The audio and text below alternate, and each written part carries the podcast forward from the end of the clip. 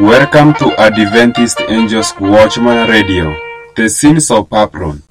I saw that since the second angel message proclaimed the fall of the churches, they have been growing more and more corrupt. They bear the name of being Christ's followers. Yes, yet it is impossible to distinguish them from the world. Ministers take their text from the word of God, but it preach smooth things. To this, the natural heart feels no objection. It is only the spirit and the power of the truth and the salvation of Christ that are hateful to the carnal heart. There is nothing in the popular ministry that is stirs the wrath of Satan, makes the sinner tremble, or applies to the heart and the conscience the fearful realities of a judgment soon to come. Wicked men are generally pleased with a form of piety without true godliness, and they will aid and support such a religion. Said the angel, nothing less than the whole arm of righteousness can enable man to overcome the powers of darkness and retain the victory over them. Satan has taken full possession of the churches as upon today. The sayings and doings of men are dwelt upon instead of the plain, cutting word or truths of the word of God. The spirit and the friendship of the world are at enmity with God. When the truth in its simplicity and strength, as it is in Jesus, is brought to bear against the spirit of the world, it at once awakens the spirit of persecution. Very many who profess to be Christians have not known God. The natural earth has not been changed, and the carnal mind remains at enmity with God. They are Satan's faithful servants, notwithstanding they have assumed another name. I saw that since Satan left the holy place of the heavenly sanctuary and entered, uh, I saw that, I'm sorry, I saw that since Jesus left the holy place of the heavenly sanctuary and entered within the second veil, the churches have been filling up with every unclean and hateful part. I saw great iniquity and vileness in the churches, yet their members profess to be Christians. Their profession their prayers and their ex exhortations are an abomination in the sight of God. Said the angel, God will not smell in their assemblies. Selfishness, fraud, and deceit are practiced by them without the reproving of conscience. And all over these evil traits, they throw the cloak of religion. I was shown the pride of the nominal charges. God is not in their thoughts. Their carnal minds dwell upon themselves. They decorate their poor mortal bodies and then look upon themselves with satisfaction and pleasure. Jesus and the angels look upon them in anger. Said the angel, Their sins and pride have reached unto heaven. Their portion is prepared. Justice and judgment have slumbered long, but will soon awake. Vengeance is mine. I will repay, says the Lord. The fearful threatenings of the third angel are to be realized, and all the wicked are to drink of the wrath of God. An innumerable host of evil angels are spreading over the whole land and crowding the churches. These agents of Satan look upon the religious bodies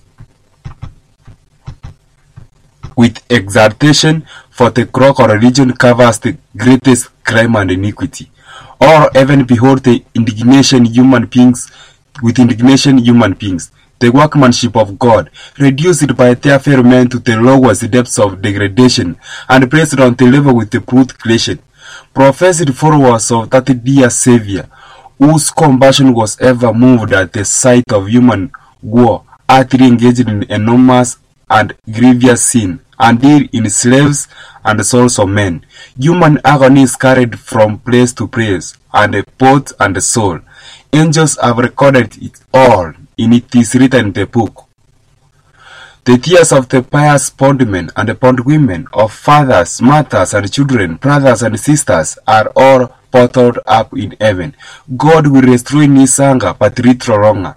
His wrath burns against this nation, and especially against the religious bodies that have sanctioned this terrible traffic and have themselves engaged in it.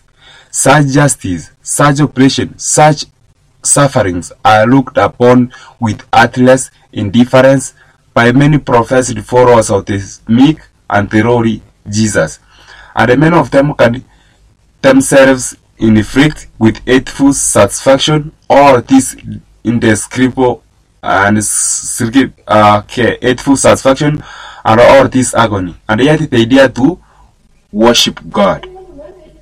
It is solemn mockery. Satan exalts over it and reproaches Jesus and his angels with such inconsistency, saying with hellish trump, such are Christ's followers. These professed Christians read of the sufferings of the martyrs and tears cast down their cheeks. They wonder that men will ever become so ardent as to practice such cruelty towards their fellow men. Yet, those who think and speak thus are at the same time holding human beings in slavery. And this is not all. They suffer the ties of nature and cruelly oppress their fellow men. They can inflict most inhuman torture with the same relentless cruelty manifested by papists and Towards Christ's followers. Said the angel, it could be more tolerable for the heathens and for the papists in the day of the execution of God's judgment for, than for such men. The cries of oppression have reached unto heaven, and angels stand amazed at the untold agonizing suffering which man, formed in the image of his maker, causes his fellow man. Said the angel, The names of the oppressors are written in the blood, crossed with stripes, and flooded with agonizing, burning tears of suffering. God's anger will not cease until he has caused this land of light to uh, drink the dregs of the cup of his fury until he has rewarded unto Babylon double. Reward her even as she rewarded you, double unto her double according to her works. In the cup which she hath filled, fill her double. I saw the slave master with will have to answer for the sorrow of his slave whom he has kept in ignorance, and the sins of the slave will be visited upon the master. God cannot take to heaven the slave who has been kept in ignorance and degradation, knowing nothing of God or the Bible, fearing nothing but his master's lash, and holding a lower position than the brutes. But he does the best thing for him that a compassionate God can do. He permits him to be as if he had not been, while the master must endure the seven last plagues and then come up in the second resurrection and suffer the second most awful death. Then the justice of God will be satisfied. This is from Early Writing, page 273, uh, by Ellen G. White. Stay tuned. This is Adventist Angels Watchman Radio, your number one Christian radio.